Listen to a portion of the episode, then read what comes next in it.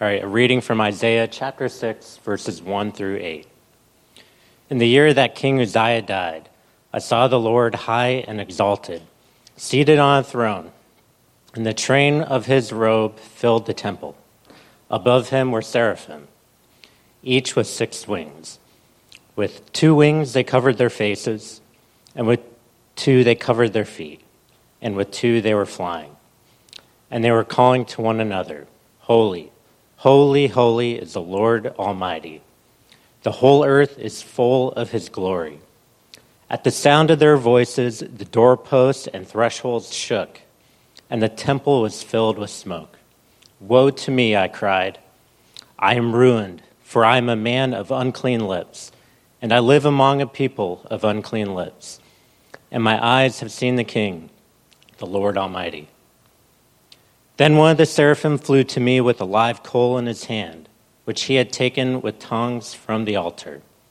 With it he touched my mouth, and he said, See, this has touched your lips. Your guilt is taken away, and your sin is atoned for. Then I heard the voice of the Lord saying, Whom shall I send? And who will go for us? And I said, Here am I, send me. This is the word of the Lord. Thanks be to God. You all may be seated. Morning, everyone.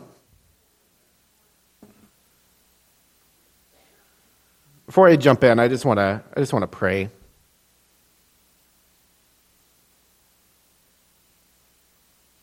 Have we you're seated here under you today. And you are enthroned in the highest heaven. You are holy. And I pray this morning that you would give us a revelation of your goodness, a revelation of your grace, a revelation of your mercy. And I pray that this morning would be a morning that changes us. This morning would be a morning that marks us. This morning would be a morning that sets our souls aflame for you.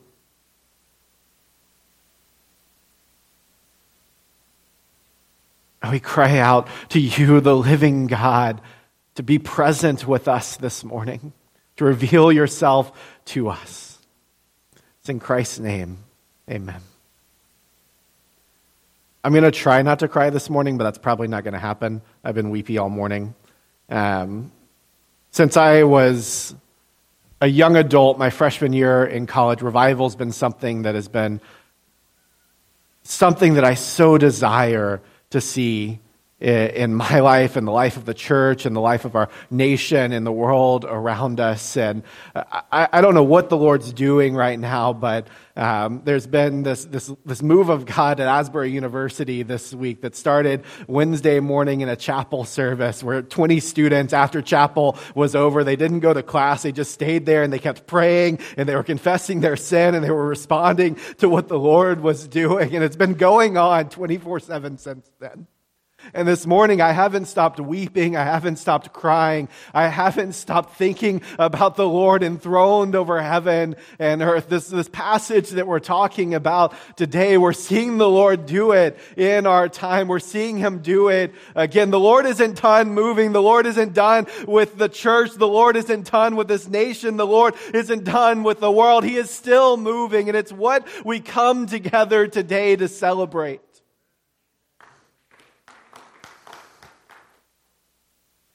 We're continuing our series today called The Story I Tell. It's, it's a series that we've been diving into these stories throughout the Old Testament, focused in on two things. We've been focused in on how God comes into our lives and changes our stories, how he comes in personally and moves in us and radically changes everything about us that's the first portion of it. The second portion of it is that he then enlists us to go and tell of his story to those around us. He does something in us, something mighty, something tangible where he rewrites everything. And then he sends us out into the world around us to proclaim what God has done in us.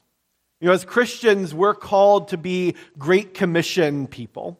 We're called to be people that take the gospel to the world around us. But over the years, something has gone wrong a bit. We're supposed to be these great commission people, but in 2018, the Barna Group did a survey and only 17% of churchgoer, churchgoers in the United States had both heard of and remembered the Great Commission. 17% of churchgoers in the United States had heard of and remembered the Great Commission. When they were given a list of options among four different options, only 37% of them were able to correctly pick what the Great Commission was, even with them standing right there in front of their faces. Now, I don't think that that would be true of our church. I don't think that would be true of the Christian and Missionary Alliance as a whole. I think we would be able uh, to pick that out and remember the Great Commission, or at least that's my hope uh, more so than anything else. While we may know what the Great Commission is, though, I don't think that we're actively seeking to fulfill it. I think we know the Great Commission. I think we, we have an understanding of the Great Commission. Most of us do, at least. But I don't think it's truly been something that has marked our lives, that's changed us from the inside out. You know, I think we will see videos like this one of Kama. We'll be moved by what God is doing, how, and He'll move us to respond with our, our money to the Great Commission Fund. And that is good. But I want to ask us the question how many of us are actively sharing the gospel with those around us? How many of us are actively sharing the good news that God has done this mighty work of salvation upon the cross. That while we were enemies of God, He made a way of reconciliation. I think if we're honest, most of us would say we're not doing that. We're not sharing of that story. It's something that I'm hoping this morning will, will reset a bit. Because when Jesus is ending his earthly ministry, he's spent 33 years on the earth. He's done these mighty miracles. He's taught this incredible teaching. And after his death and resurrection, he comes to his disciples right before he ascends into heaven. And he tells them of the Great Commission in Matthew 28 and of the promise of the power to be witnesses in the world around them in Acts 1. And I want to just read both of those for us this morning before we dive in uh, too far. This is the Great Commission in Matthew 28 19 and 20. Therefore, go and make disciples of all nations, baptizing them in the name of the Father and of the Son and of the Holy Spirit, and teaching them to obey all that I have commanded you. And then right after that, he says, And lo, I am with you always, even to the ends of the earth. He's still with us. His commission still stands. He's still sending us out. But it's not on our own power that we go into the world because in Acts 1 8, Jesus says this to the disciples. He says, You will receive power when the Holy Spirit comes on you. And you will be my witnesses in Jerusalem and Judea and Samaria and to the ends of the earth. This is what Jesus has commissioned us to do and what he's empowered us to do by the Holy Spirit coming upon us. These two things drastically mark who we are as Christians, or at least they should drastically mark who we are as Christians.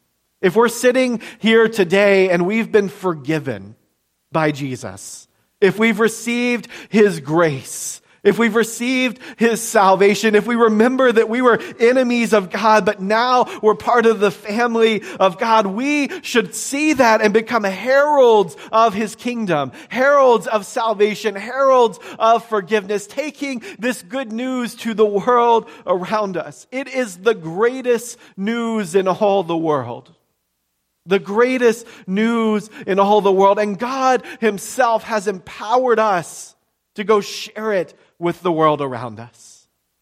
He has given us a message. He has done something in us, and He's saying to us, Go into all the world. As disciples of Jesus, we have been commissioned by God. In John 20, verse 21, Jesus says this to his disciples As the Father has sent me, so am I sending you. As the Father sent Jesus, he is sending us as well.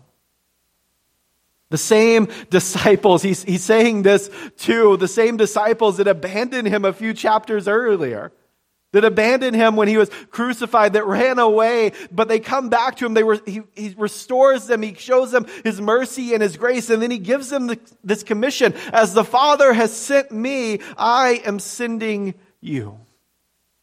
I highlight that this morning. I highlight the past of the disciples because God the beauty of his story, the beauty of the story of God is that he enlists misfits and sinners and those who once lived as his enemies to be heralds of his kingdom.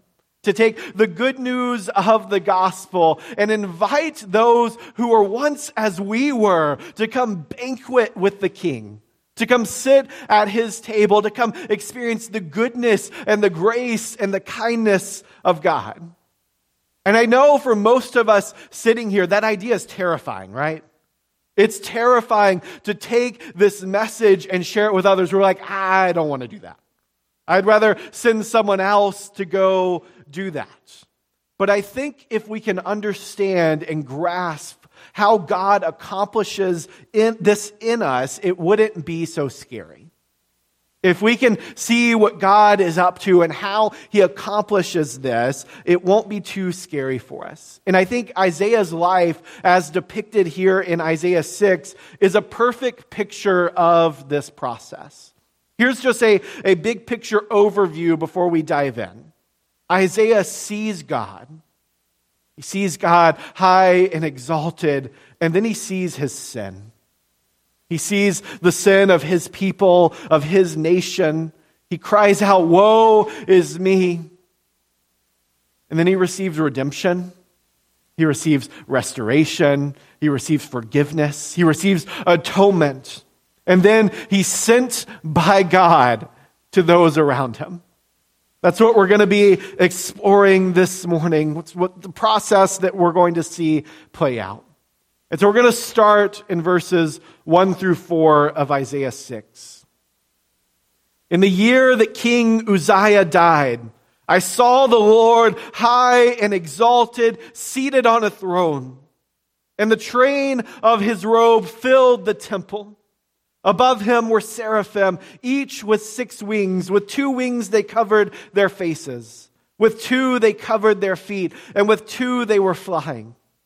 And they were calling to one another, Holy, holy, holy is the Lord Almighty. The whole earth is full of His glory. At the sound of their voices, the doorposts and thresholds shook, and the temple was filled with smoke. This is the vision that Isaiah sees. You know, our passage doesn't start with Isaiah being sent out. It doesn't start with, with Isaiah being commissioned. It starts with Isaiah seeing the Lord high and lifted up. It starts with him seeing who God is because before we can ever serve God, before we can ever be sent out, we must know who God is. A.W. Tozer once said, What comes into our minds when we think about God is the most important thing about us. What comes into our minds when we think about God is the most important thing about us. It's only when we have a proper understanding of who God is that we can effectively serve Him and those around us. We have to know God before we can serve others. I want to give you the whole secret of effective ministry, all right? You guys don't have to go to seminary. I'm going to give you the whole secret to effective ministry this morning. Know God deeply and intimately. Know God deeply and intimately. Everything else flows from there. Ministry flows from knowing God. And knowing God is first and foremost about knowing his characteristics, knowing who he is. That's why Isaiah 6 1 starts with God seated on a throne. He's exalted above all others. When Isaiah encounters God, God is revealing himself to Isaiah as the king of heaven and earth. the highly exalted one, the God that is above all things, including every other ruler on earth. He is the rightful king of the world, the rightful one who is enthroned above all things. And that's really important for Isaiah's context because in this first part of verse 1, it says, In the year that King Uzziah died. And King Uzziah was this king who started off his kingdom really well. He followed the Lord faithfully, and then pride got a hold of him, and he turned. He thought himself bigger than he was, that he could do whatever he wanted to do.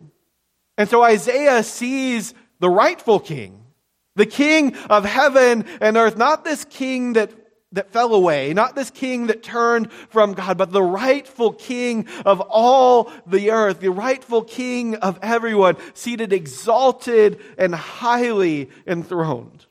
And what this tells us in Isaiah is that God's character is not marred by what his creation does. God's character is not marred by what his creation does. It means that what we see in the world around us doesn't diminish who God is. God is holy. He is glorious. What we do is an affront to God. It's our rebellion against God. It doesn't diminish who God is, though. God is the rightful ruler.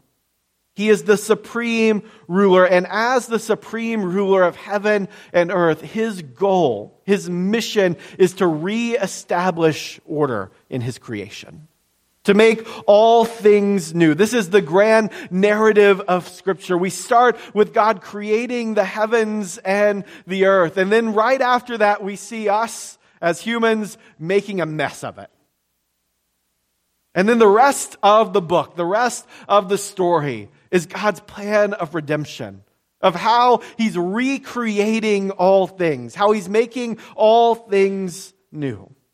We can't just see God as creator, because He is creator, but He's also ruler. He doesn't just set things in motion and then walk away. He is still intimately working for the good of His creation. Isaiah 6 2 through 4 reveals the type of king that our God is. He is a king that is holy. He is unlike any other. Day and night, night and day, these magnificent creatures that I think if we saw them, we would be terrified.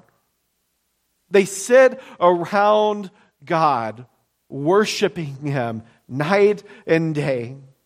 They're enamored with who is before them. They're enamored with this God, this creator, this ruler, and all they can do is get these words out over and over and over again. Holy, holy, holy is the Lord God Almighty. The whole earth is full of His glory. Holy, holy, holy is the Lord God Almighty. Holy, holy, holy is the Lord God Almighty.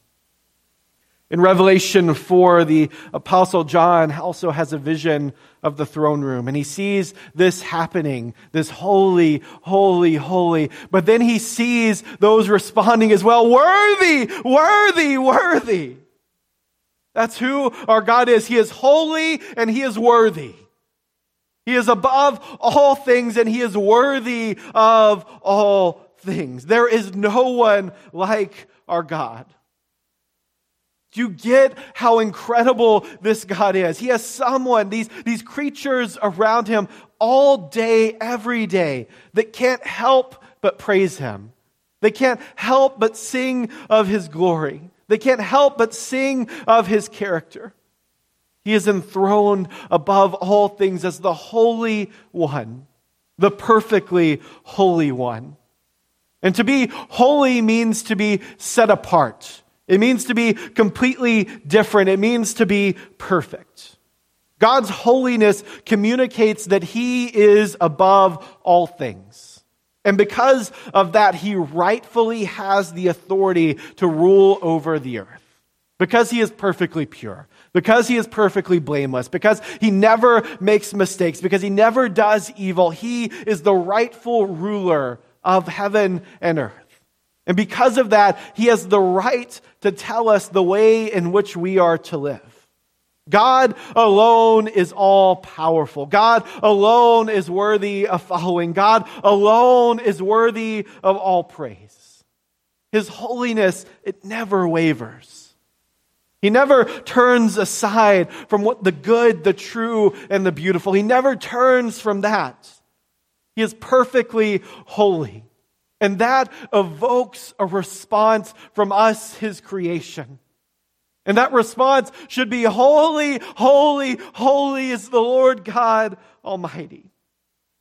I think it's time for us to regain a high view of a perfectly holy God.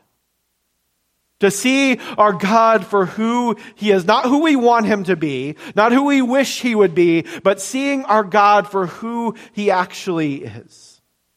In the day to day lives of most people, God is seemingly unimportant, even if they wouldn't admit that. We don't, we don't like to go there. We don't like to admit that. But I think if we were to examine the day to day of our lives, moment by moment, if we had an account of, our, of the average day, God wouldn't even make the top 10. We say he's important, but we live as though he isn't. By unimportant, I, I mean as evidenced as how we think, act, and live. We don't give much thought to God throughout the day. We don't think about His will. We don't think about His love for the person beside us. We don't think about what He's doing around us. We don't give Him much thought. But this God sits enthroned in heaven. He sits enthroned over all the earth, and He's commanded us to live lives that are pleasing to Him, holy lives in light of His own holiness. He has commanded us to live in light of who He is. Not to say, yeah, there's a God out there, I'm going to live how I want, but to say, there's a God out there, and because of that, I'm going to live in light of who this God is. Everything about me is going to be lived and submitted to this God.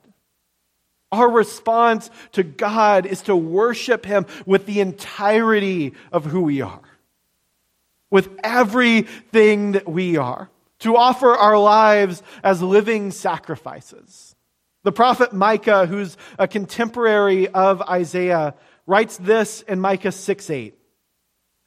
He has shown you, O mortal, what is good. And what does the Lord require of you to act justly and to love mercy, to love mercy and to walk humbly with your God? God's holiness requires that we respond rightly to Him in all that we do. We don't get to pick and choose what we submit to God and what we don't submit to God. He has called us to submit all things to Him, to live lives in light of who He is. That means in our jobs, in our families, in our relationships, in everything that we are. We are to submit all of those things to God and live in light of Him. But this is difficult. It's hard. It's impossible on our own because there's sin raging inside of us. And the sin inside of us is at war with what God is trying to accomplish in us. We live as enemies of God. We live in the flesh and we have to surrender. We have to repent. We have to receive God's forgiveness and restoration so that we can live like this. Live lives that are pleasing to God. And Isaiah is no exception to this rule. He's no exception at all. And I want us to look at verses 5 through 7 to show us Isaiah's response to the Lord's holiness. He says this Woe to me, I cried. I am ruined, for I am a man of unclean lips and I live among a people of unclean lips. And my eyes have seen the King, the Lord Almighty. Then one of the seraphim flew to me with a live coal in his hand, which he had taken with tongs from the altar. With it, he touched my mouth and said, See, this has touched your lips. Your guilt is taken away and your sin atoned for. Upon seeing the Holy One of Israel, Isaiah doesn't cry out, Oh, that's cool. Cool, God, thanks. That was a cool story. All right, I'm going to go live my life how I want to. Upon seeing God, high and exalted, seeing this perfectly holy God, Isaiah responds, Woe is me. Woe is me. I am ruined. The right understanding of God always leads us to see our own unrighteousness. A right view of God always leads us to see where we have sinned against Him, where we have gone astray, where we have lived for ourselves instead of Him. It leads us to recognize our sin and our wrongdoing against a holy God. Our society today tries to live as though this isn't true. It tells us that, yeah, there may be a God, do whatever you want, live the way that you want to. All ways are valid, everything is okay. And you would think with a philosophy like that, everyone would be happy, right? Everyone would be living their best lives. Everyone would be satisfied. But the reality is, since this philosophy became the dominant cultural philosophy of our world, depression and anxiety have skyrocketed. They're at all time highs in the United States. It's as, it's as though our bodies are rebelling against the dominant cultural philosophy of our world. They're rebelling against the, the message of be true to yourself. Our bodies see it as bogus. They're actively rebelling against, uh, against it, helping us to see that there's a different way. That it's not about whatever we want to do. It's not about living our lives however we want, but it's about living our lives in light of God. It's about surrendering to Him. Isaiah gets a glimpse of a holy God, and in response, he realizes that he's dead in his sin, that his sin is an affront to God. He realizes that he's unable to fix himself. He can't do it on his own. He says, I am undone. And that word undone in verse 5 is very interesting because its root word in Hebrew ultimately means to be silent. And this is an incredible picture because what we see here is Isaiah is witnessing these creatures crying out, Holy, holy, holy is the Lord God Almighty. And he realizes that he's unable to participate. He realizes that there's something in him that is prohibiting him to come to God. There's something in him that makes it where he can't cry out, Holy, holy, holy. There's something in him that God has to restore and take away and make new before he's able to cry out in worship to God. The contrast between Isaiah and the seraphim is stark. The seraphim are clean. They're able to come before God. They're able to worship Him in His presence. But Isaiah is unclean and unable to join in. Woe is me. I am ruined. He sees God, but he also sees his sin. He sees his depravity. When we get a glimpse of God, we can't help but see our sin. We can't help but see the things in our lives, the things of rebellion, the, the things of self worship, the things that stand contrary to a good and holy king. Isaiah had seen God in all his glory, and he was cut to the heart. He was anguished by his sin. God had to break Isaiah before he could ever use him. He had to break Isaiah before he could use him. Isaiah couldn't just be concerned about others. He couldn't just be concerned about his country and his nation that had walked away from God. He had to be cut to the heart himself. He had to be anguished over his sin and the sins of others. David Wilkerson, in his gripping sermon titled A Call to Anguish, and I, I encourage you to listen to that this week. If you get through it with a dry eye, pray and then watch it again. And then watch it again. And then watch it again. He says this there can be no renewal, no revival, no awakening until we are willing to let God once again break us. We must be broken by God. We must see our sin. It must anguish our hearts. Conviction isn't popular, but it is necessary for us to be restored to God and to be used by Him. Sin cannot be in the presence of a holy God. It's the reality that Isaiah knows. It's the reality that Isaiah is saying, Woe is me, I have sinned. I can't stand here. But sin isn't the final word. Sin is not the end of the story. Our brokenness does not write the final chapter. God isn't appearing to Isaiah here to kill him. He isn't appearing here to Isaiah to strike him down. After Isaiah confesses his sin, an angel of the Lord, the seraphim, takes a coal from the altar touches Isaiah's lips. And in verse 7 says, See, this has touched your lips. Your guilt is taken away, and your sin atoned for. It's gone. He's made new, he's restored. The guilt of his sin gone, erased. There's no more record of his wrongdoing. God has restored him. God has reconciled him. God has made a way. Though sin separated him from God, God intervened.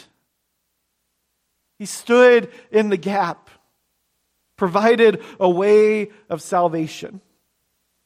Conviction leads to confession, which leads to restoration. Conviction is good. It shows us where we've gone wrong. It leads us to confess our sin before God. And God, in turn, doesn't say, You dirty, rotten sinner. He says, I have made a way of forgiveness. I forgive you. I love you. I see you. And I am making you new. That's what God does here to Isaiah. He takes away Isaiah's sin and makes him pure. Atonement is the only way that Isaiah is able to stand before God and live. He has his sins atoned for. They're covered up, they're washed away. Without atonement, there is no hope. He can't do it on his own. We can't do it on our own. Isaiah knows his sin. He knows that he deserves death. And yet, he encounters God, and God forgives him and restores him, not because Isaiah is worthy, but because of the grace of God. Because of the character of God, not because of the character of Isaiah. He already admitted that he's unclean. He's already admitted that he's ruined. It's the character of God that makes a way. An experiential understanding of this changes everything for Isaiah. He doesn't need it theoretically, he needs it experientially. He experiences God, he experiences the forgiveness. Like Isaiah, our sin condemns us before God. Scripture tells us that all have sinned, all have fallen short of the glory of God. We've lied. Yeah, it may have been a little white lie. We've stolen. Yeah, it was just a candy bar. We've cheated. Yeah, it was just test answers. We've committed adultery. It was just a little glance. All of these things condemn us before God. He is holy. He is perfect. the rightful ruler of heaven and earth. And we have sinned before him. We've made life about us instead of about him. We don't measure up to a holy God. We don't measure up. We are ruined. We are undone. We cry out, Woe is me. It's the proper response to who God is. But we're not without hope. We're not without hope. We're not without hope. Listen to what John writes about Jesus in 1 John 2 2. He says, He is the atoning sacrifice for our sins, and not only for ours, but also for the sins of the whole world. God has made a way. Jesus has made a way. Just as he did for Isaiah, he has provided atonement for us. Just as God came near to Isaiah, he came near to us in the person of Jesus. Jesus wasn't just a good teacher, though he was a great teacher. He wasn't just a miracle worker, though he did work miracles. He was God himself, the one who came down into our brokenness into our sin, into our shame. He took on flesh. He lived the life we couldn't live, died the death that we deserved on the cross, taking our sin and our shame upon him. And he was resurrected so that we can experience eternal life. Isaiah, later in the book of Isaiah, he goes on to prophesy about this Messiah. He goes on to prophesy about this Jesus who is to come, this Jesus who will take away the sins of the world. I want you to listen in Isaiah 53, 3 through 11. This vision that Isaiah has. He was despised and rejected by mankind, a man of suffering and familiar with pain. Like one from whom people hide their faces, he was despised and we held him in low esteem. Surely he took our pain and bore our suffering, yet we considered him punished by God, stricken by him and afflicted. But he was pierced for our transgressions. He was crushed for our iniquities. The punishment that brought us peace was on him, and by his wounds we are healed. We all, like sheep, have gone astray. Each of us has turned to our own way, and the Lord has laid on him the iniquity of us all. He was oppressed and afflicted, yet he did not open his mouth. He was led like a lamb to the slaughter.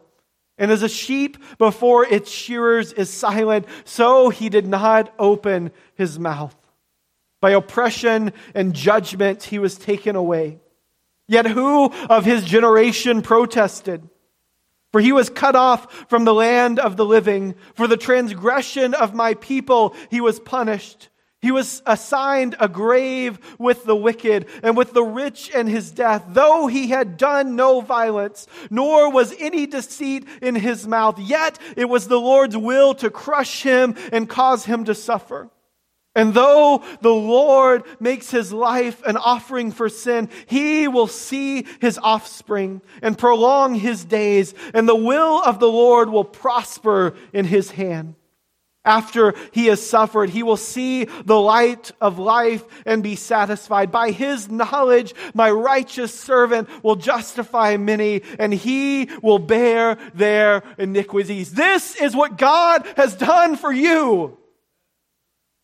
This is what our God has done. Hundreds of years before Jesus, Isaiah, Isaiah sees the Son of God sees the one who is to come to restore all things, to make a way where there is no way. This Isaiah, who had his own sin atoned for, sees the one who is to come the one who is to die upon the cross, taking our sins upon himself. Out of God's great love for you, out of his pure and wonderful and merciful love for you, he sent his one and only Son to die so that you can live. He suffered excruciating pain upon the cross. It was the most painful po- form of punishment imaginable in the Roman world. They had perfected, the Romans did, the art of dying. Jesus was condemned to die a gruesome death upon the cross. For what charge was he condemned? For being the king of the Jews. For being the rightful ruler. For being the one who is to come and restore all things. In Mark 1, Jesus comes and he starts his ministry and he proclaims, The kingdom of God has come near. Repent and believe the good news. That's what Jesus came to do, to declare that the kingdom of God has come near, that the king is before you. And his kingdom is unlike any other kingdom. His kingdom is a kingdom of love, a kingdom of forgiveness, a kingdom of grace, a kingdom of mercy, a kingdom where the enemies of the king are forgiven, where they are not just forgiven, but they have a seat at the king's banquet table. That they get to dine with God. And not only that, if that wasn't good enough, not just their forgiveness, not just a seat at the table, but they get to become heirs of the king. He calls them their children, his children. Children of the Most High God, co heirs with Christ. We get all of this by true faith by recognizing who this king is, by placing our trust in him, declaring our allegiance to him. It's a faith that repents of our own lordship and declares Jesus as Lord. By grace, God saves us. By grace, He forgives us. And by grace, He redeems us. And by grace, He is coming again to renew the earth, to set all things right. He has come to establish His kingdom in His first coming, and He's coming again to make all things new. This moment in time that we live in now is the already but not yet. It's the yearning towards the new creation. We see what Jesus has promised. We yearn for it. But we have hope that he will do what he says, because he always has before. The God who appeared to Isaiah, the God who prophesies through Isaiah and fulfills it in Jesus, will do it again. He will be true to his word. If you're here today and, and, and this is news to you, if this is new to you, I want you to know that nothing in your life, none of your sin, none of your shame, none of your guilt is too big, is too bad to receive God's grace and forgiveness. Nothing you have done is too bad to receive God's forgiveness. You know how you qualify for His forgiveness? By sinning. You are qualified to receive grace because you have sinned against him.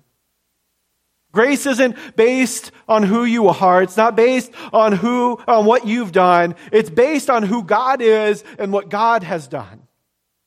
He has made a way where there is no way. He will wash you clean. Fully clean. He will make you new. He will give you eternal life, life that's truly life. And it's not just this life that's for the future, it's life for here and now. It's a certain type of life. Life like no other. Life lived in light of the kingdom of God. When we surrender to Jesus, we receive a hope that doesn't fade away. No matter what's going on in our life, no matter what's going on in the world around us, it's our hope that we know because of what God has done before, we know what He's going to do in the future. We can trust in Him. God's grace changes everything for us. And as we yield to Him more, it changes everything in us. He changes everything for us and everything in us. We're empowered by His grace to live lives that are pleasing to God, to be instruments of the Most High God. As I've said many times before, we're both saved from sin and saved for mission. God never just saves us for ourselves, He saves us for the sake of the world around us. Isaiah's life again gives us a picture of this in verse 8. After he's received forgiveness, after he's received restoration, after he's seen God high and lifted up, verse 8 says this Then I heard the voice of the Lord saying, Whom shall I send, and who will go for us? And I said, Here am I, send me. God had wiped away Isaiah's sin, made him completely new, and now he's inviting Isaiah to be an instrument of his kingdom. To, to, to go take the message of good news, to go take the story of God to those around him. It's never just for ourselves that God forgives us. It's for the sake of those around us. When we receive salvation, we're also receiving a call to go share the story of salvation with others. The call of God, the primary call of every Christian, that includes all of you here. Even you're like, no, not me. Yes, you. The primary call of every Christian is to go make disciples of all nations baptizing them in the name of the Father and of the Son and of the Holy Spirit, and teaching them to obey all that Jesus has commanded. It's the primary calling of every Christian. Maybe you're sitting here like, well, I've never heard God's calling. He's never told me what it is I'm supposed to do. I guess I'm not called. I think I've shared this quote uh, before with us, but it's a quote from William Booth. He says this not called. Not called, did you say? Not heard the call, I think you should say. Put your ear down to the Bible and hear him bid you go and pull sinners out of the fire of sin. Put your ear down to the burdened, agonized heart of humanity and listen to its pitiful wail for help. Go stand by the gates of hell and hear the damned entreat you to go to their father's house and bid their brothers and sisters and servants and masters not to come here. Then look Christ at the face, in the face, whose mercy you have professed to obey and tell him whether you will join heart and soul and body and circumstances in the march to publish his mercy to the world. All of us have been called by God. Every single one of us has been called by God to go share the good news of his gospel with the world around us. This incredible calling, this incredible privilege. But it's a weighty calling, it's a weighty responsibility. Today, in our world, according to the Joshua Project, 3.4 billion people belong to an unreached people group. Half of our world belongs to an unreached people group with little to no chance of hearing the good news of Jesus. 3.4 billion people.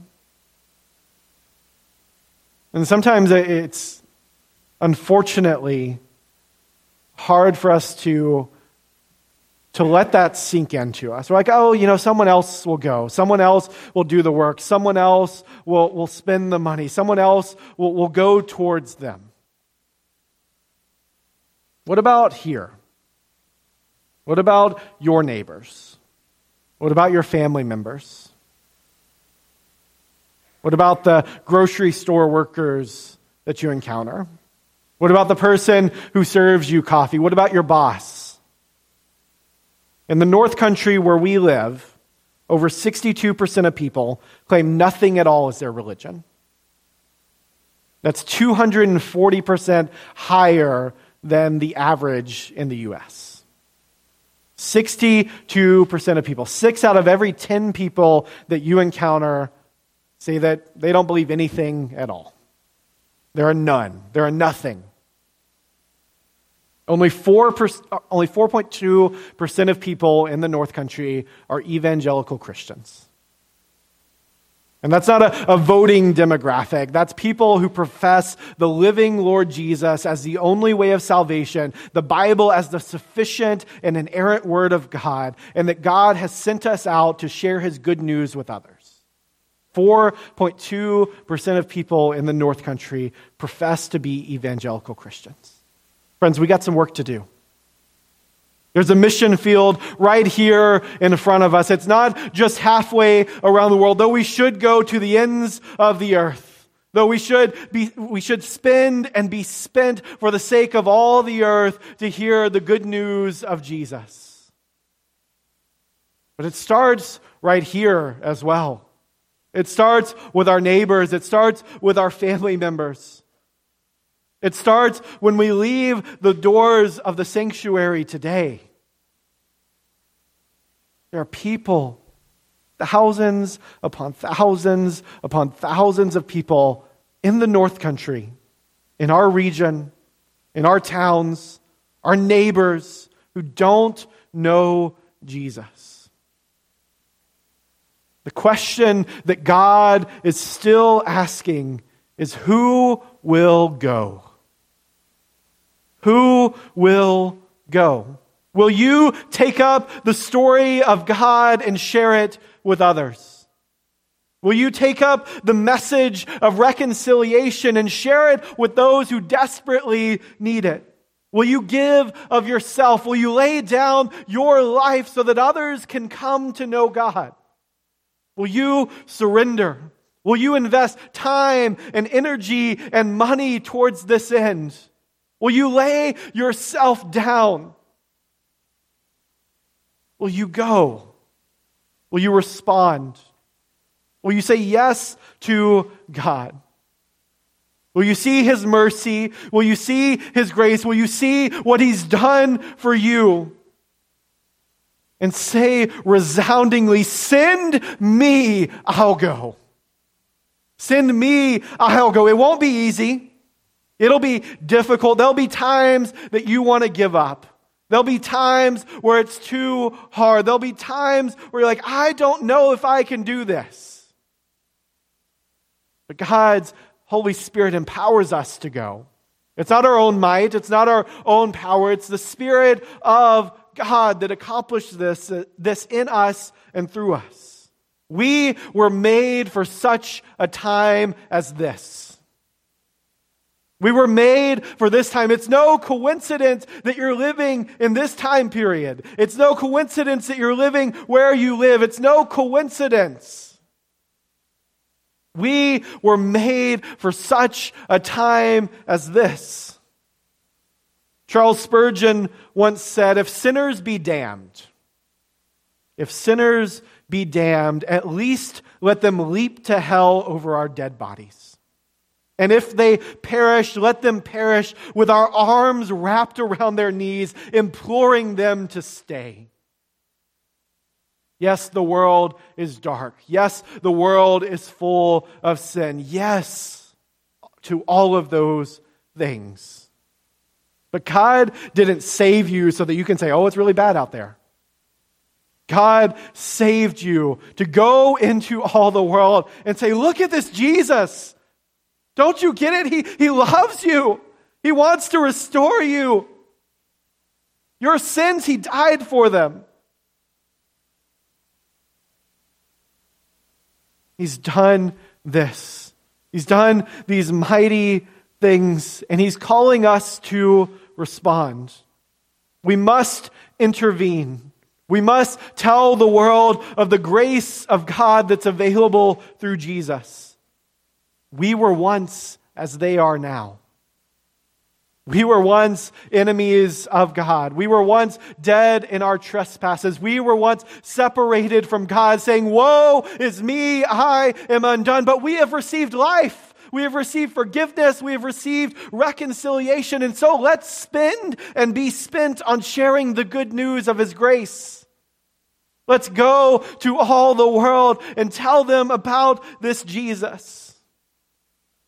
Friends, my prayer today is that today is a day of surrender for us. That in surrender we would receive God's forgiveness and restoration. That we would surrender our lives to Him.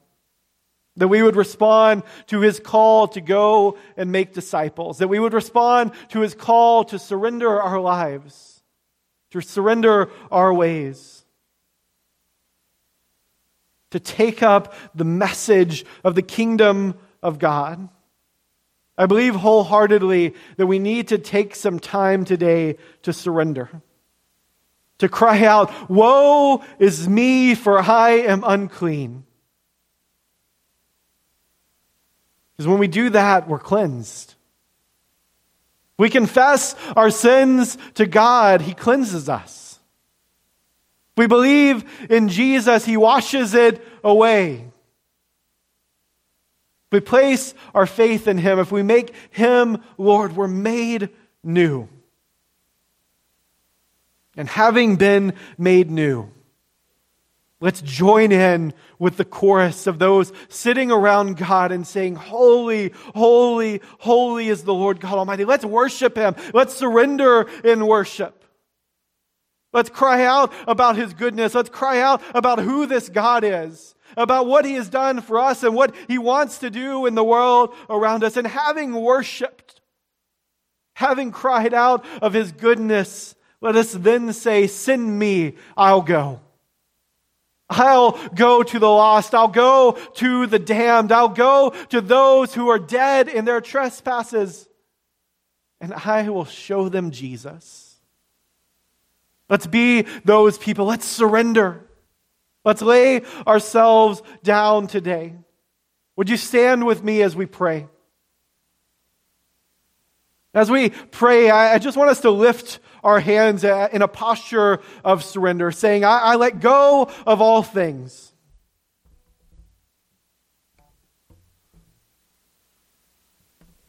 Father, you are holy.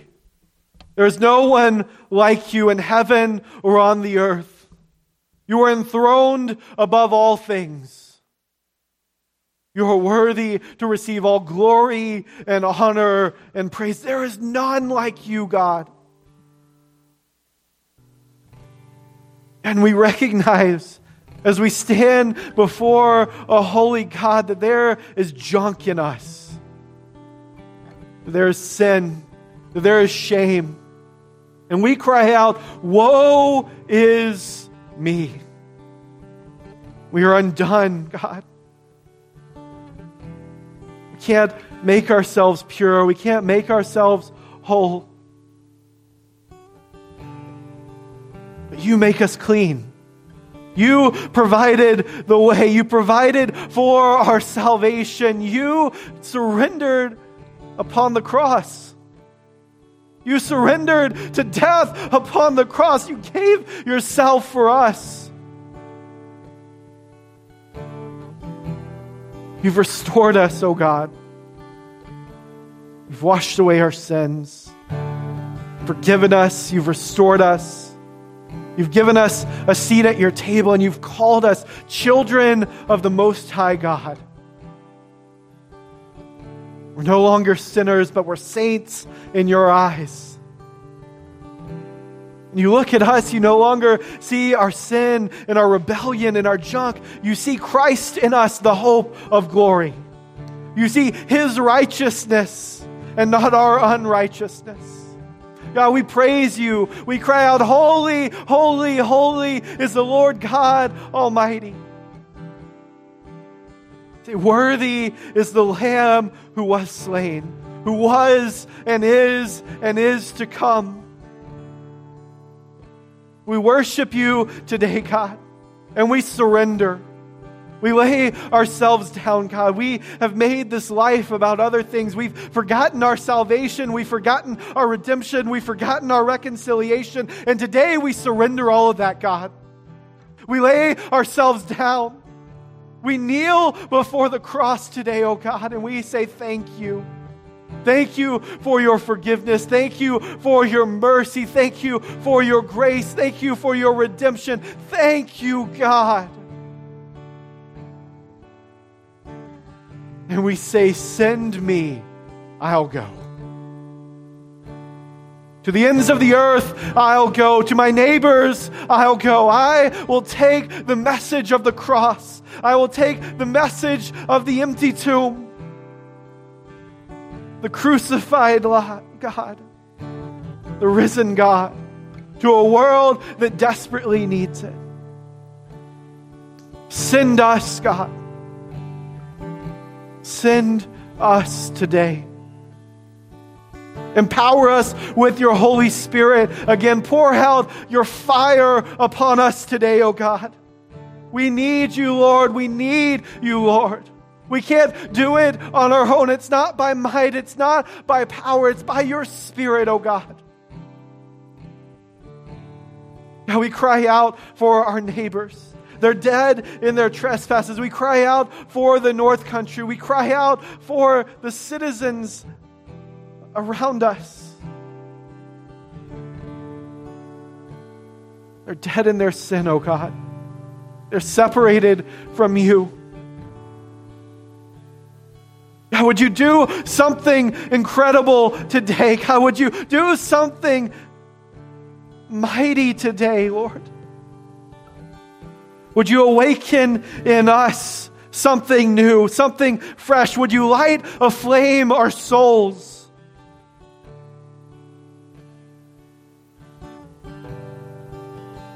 We cry out to you, God. We surrender to you today. Send us, we'll go. It's in Christ's name that I pray. Amen.